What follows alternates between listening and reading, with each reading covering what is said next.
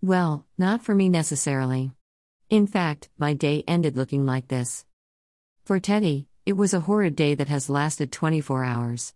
After a long trip in the car, 4 hours, and a stressful time at the vet, he was tired. So he slept until I finally started to get to sleep at 1 a.m. At that point, he started drooling again. Chris got up to give him the pain meds. Not one I liked the idea of. Gabapentin. They told me to video the subsequent seizure so they could tell more about it. So I got up to follow the teetster around.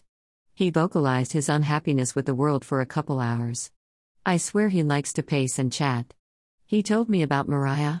Said a lot more things, and sometimes it felt like he said, anyways. So maybe he likes Miss Carey's Christmas albums or something?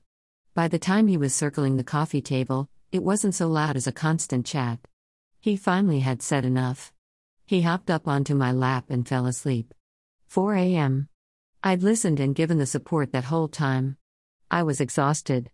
But getting up from the chair was nearly impossible as tired as I was. I managed to get back to bed. Wow. Having pets is more challenging sometimes than having human baby newborns.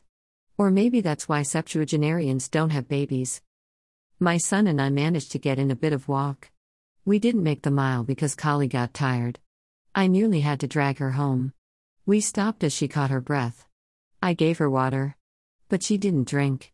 We got back home, and she crashed on the couch. So I guess she's next to see the vet. She doesn't run out of energy. This is odd. Maybe Teddy kept her awake, too?